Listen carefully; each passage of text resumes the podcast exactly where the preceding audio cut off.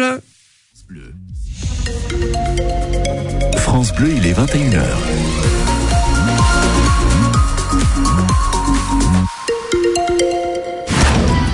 Expression directe. Émission réservée aux formations politiques, aux organisations syndicales et aux groupes professionnels représentatifs. Bonjour, vous êtes Frédéric Souillot, secrétaire général de la Confédération Force ouvrière. Bonjour. En quoi le syndicalisme est-il nécessaire aujourd'hui? Alors aujourd'hui, c'est pas une question. Le syndicalisme était important hier, il l'est aujourd'hui et il le sera encore demain. Quand euh, il y a eu le confinement et la pandémie, on nous disait ben, euh, à quoi servent les organisations syndicales? Les organisations syndicales, elles servent pour la justice sociale, le progrès social de la totalité des travailleurs, qu'ils soient adhérents à une organisation syndicale ou pas. C'est mieux quand ils sont adhérents à Force ouvrière, puisque plus nous sommes nombreux, plus nous pesons dans le débat.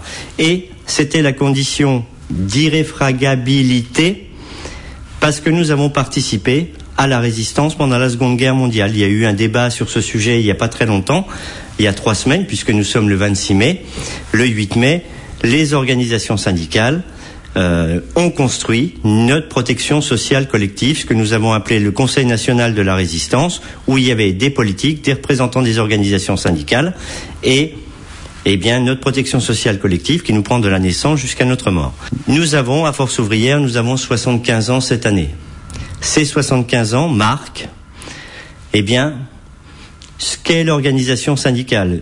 Depuis 75 ans, nous revendiquons pour faire évoluer les droits des travailleurs.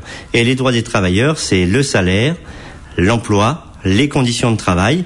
Et comme nous en parlons en ce moment, localisation, maintien dans l'emploi et relocalisation de notre industrie que nous avons perdue pendant ces dernières années.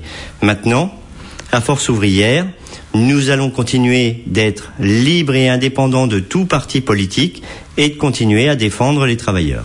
Pour FO, quelle importance doit-on accorder au paritarisme Alors, le paritarisme, c'est la base. C'est la gestion de la totalité de notre protection sociale, mais aussi de l'assurance chômage, parce qu'être au chômage ou au RSA, contrairement à ce que disent certains politiques, ce n'est pas un choix. L'assurance chômage, c'est des cotisations, c'est du salaire différé, c'est comme l'assurance maladie. Et aujourd'hui, le paritarisme de gestion, c'est aussi faire évoluer notre protection sociale collective. Notre protection sociale collective qui nous prend de la naissance jusqu'à notre mort, retraite par répartition, bien évidemment, qui a fait grand débat depuis euh, le début de l'année, où nous avons montré l'unité syndicale contre cette réforme. Mais l'unité syndicale seulement sur les revendications. Retrait, pas de recul de l'âge de départ, pas d'allongement de la durée de cotisation. Les travailleurs ne doivent pas payer la facture de cette réforme des retraites. Mieux prendre en compte le paritarisme dans les négociations déboucherait-il sur une meilleure cohésion sociale? Ben, La cohésion sociale, c'est le B à bas du paritarisme. C'est ce qu'est notre République. La République sociale, comme euh, le disent certains, c'est aussi l'égalité de traitement pour tous les travailleurs, qu'ils soient du public comme du privé.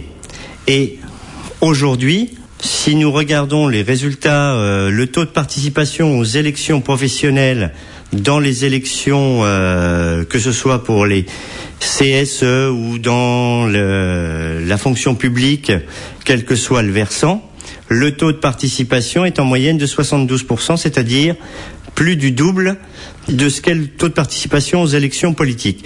Donc, Adhérer à un syndicat, ça contribue à la cohésion sociale. Adhérer à Force ouvrière, c'est faire évoluer les droits pour la justice sociale et pour le progrès social. Ces droits, c'est en cette période d'inflation l'évolution des salaires, mais l'évolution pas juste le SMIC, remettre en place l'échelle mobile des salaires qui permettait à tous les salaires de bouger en fonction de l'inflation, l'indexation, et puis maintenir l'emploi on parle de relocalisation, réindustrialisation.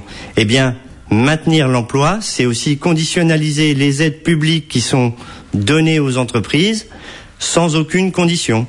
Les conditions doivent être les conditions de travail, l'emploi, la localisation et l'évolution de salaire liées notamment à l'inflation. Mais même quand il n'y a pas d'inflation, on doit maintenir le pouvoir d'achat des